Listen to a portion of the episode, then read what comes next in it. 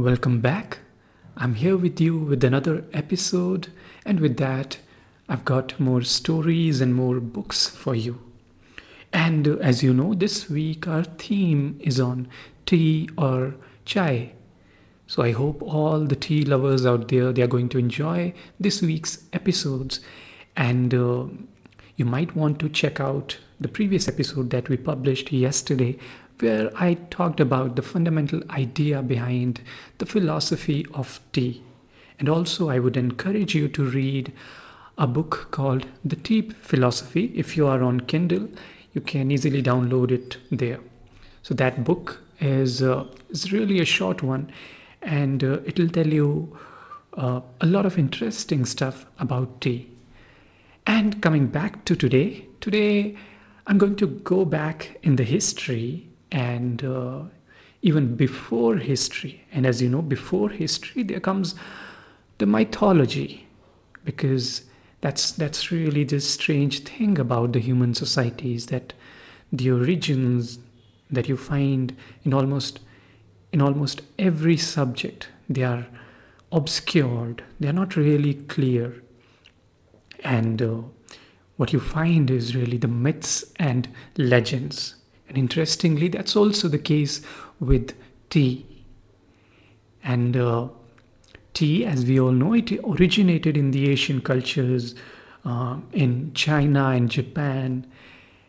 And uh, therefore, when we talk about its early history and uh, the folklore around it, we find a lot of interesting myths, interesting mythological stories, which involve the idea of tea and particularly the origins of tea. Where did it come from? And most of these legends will tell you that it was a divine drink and therefore it came from the heavens. So these are the stories I'm going to narrate to you first.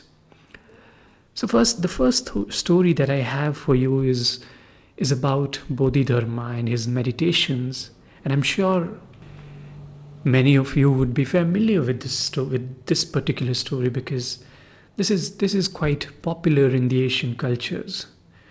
So those of you who don't know, Bodhidharma he was an ancient uh, Buddhist monk. He was from India and he was among the first um, Buddhist monks from India to travel to China.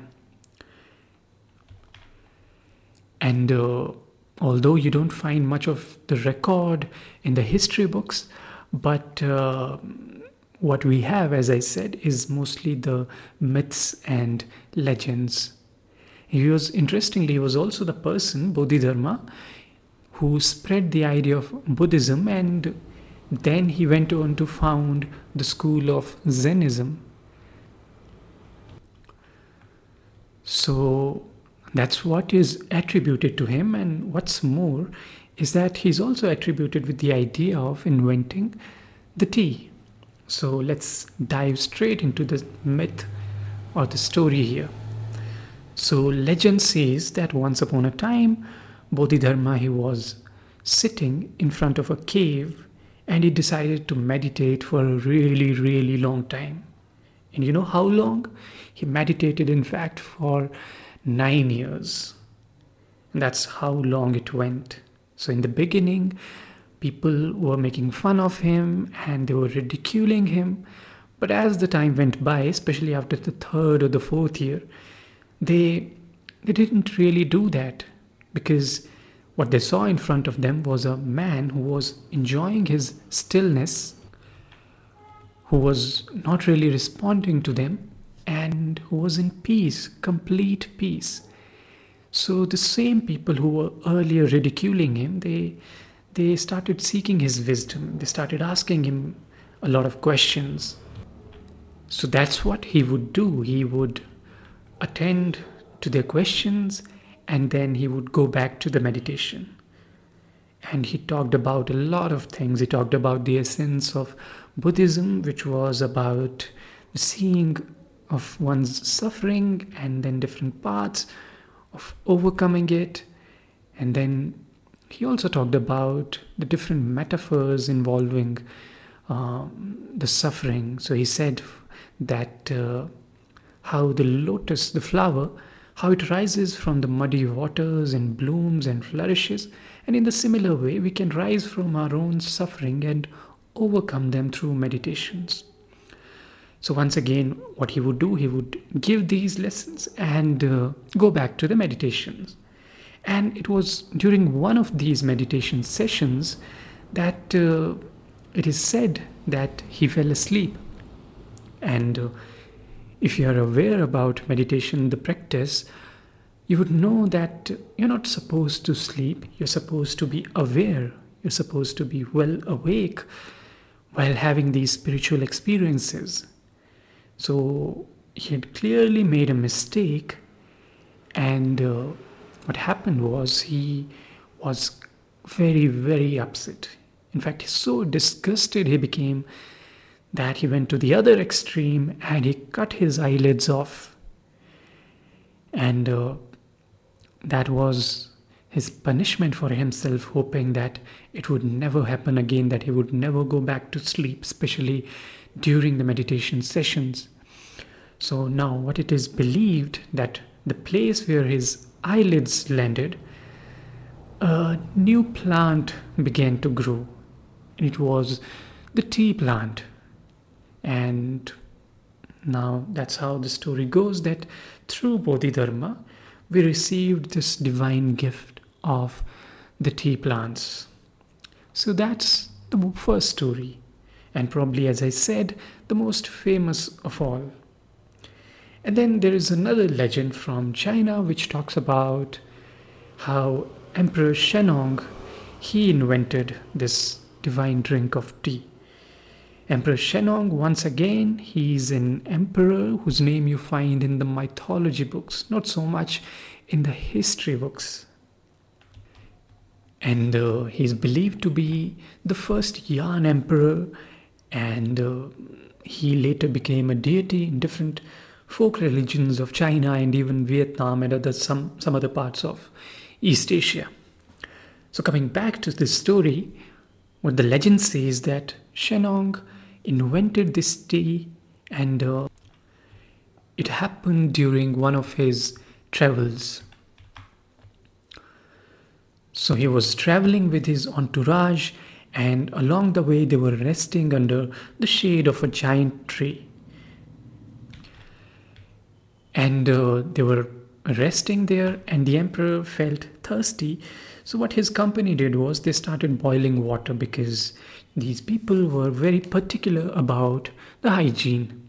So when they made fire and started preparing the the boiled water what happened was there were a number of herbal plants around them and uh, suddenly when when a gush of wind blew what happened was some of these leaves they flew and they fell on the container or the pot. And it was then that this drink was accidentally invented. And at that moment when the emperor he felt the strange scent in the air he he tasted the water and he felt really good and he shouted cha which literally means godlike and that's how the cha term from China, and which later became chai in India, that's how it came to be. In some of the other versions, you find that invention wasn't really accidental but more intentional on, uh, on uh, the emperor's part. But the rest of the story is pretty much the same.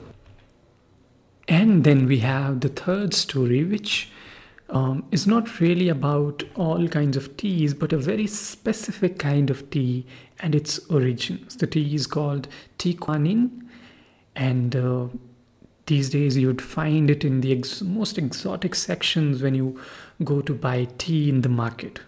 It's a, it's a particular, but as I said, very popular kind of tea, kind of oolong tea. This is uh, a kind of semi oxidized tea, which is somewhere placed between the green, green tea and black tea. So it's a very unique form of tea, and a lot of people prefer it. The taste is not very, not re- the sweetness that you will find in green tea, it won't be there. It's a slightly bitter taste that you have, but uh, it's very good for your skin, for your health, and that's why a lot of people prefer it.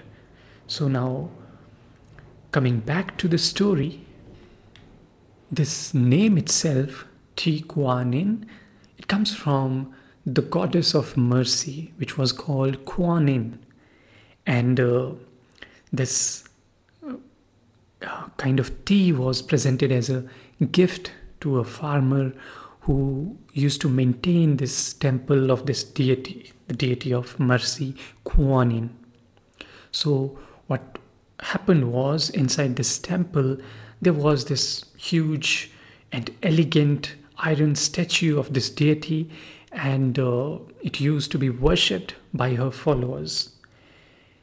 What happened was one day, and to everyone's surprise, this iron statue it came alive out of nowhere.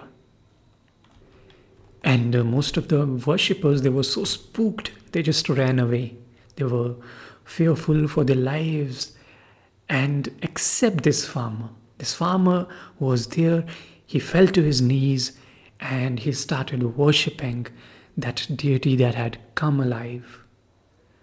And the goddess was impressed. She whispered in his ears, she said that the key to your future, to your happiness, for your good health, for your well being, is just outside this temple.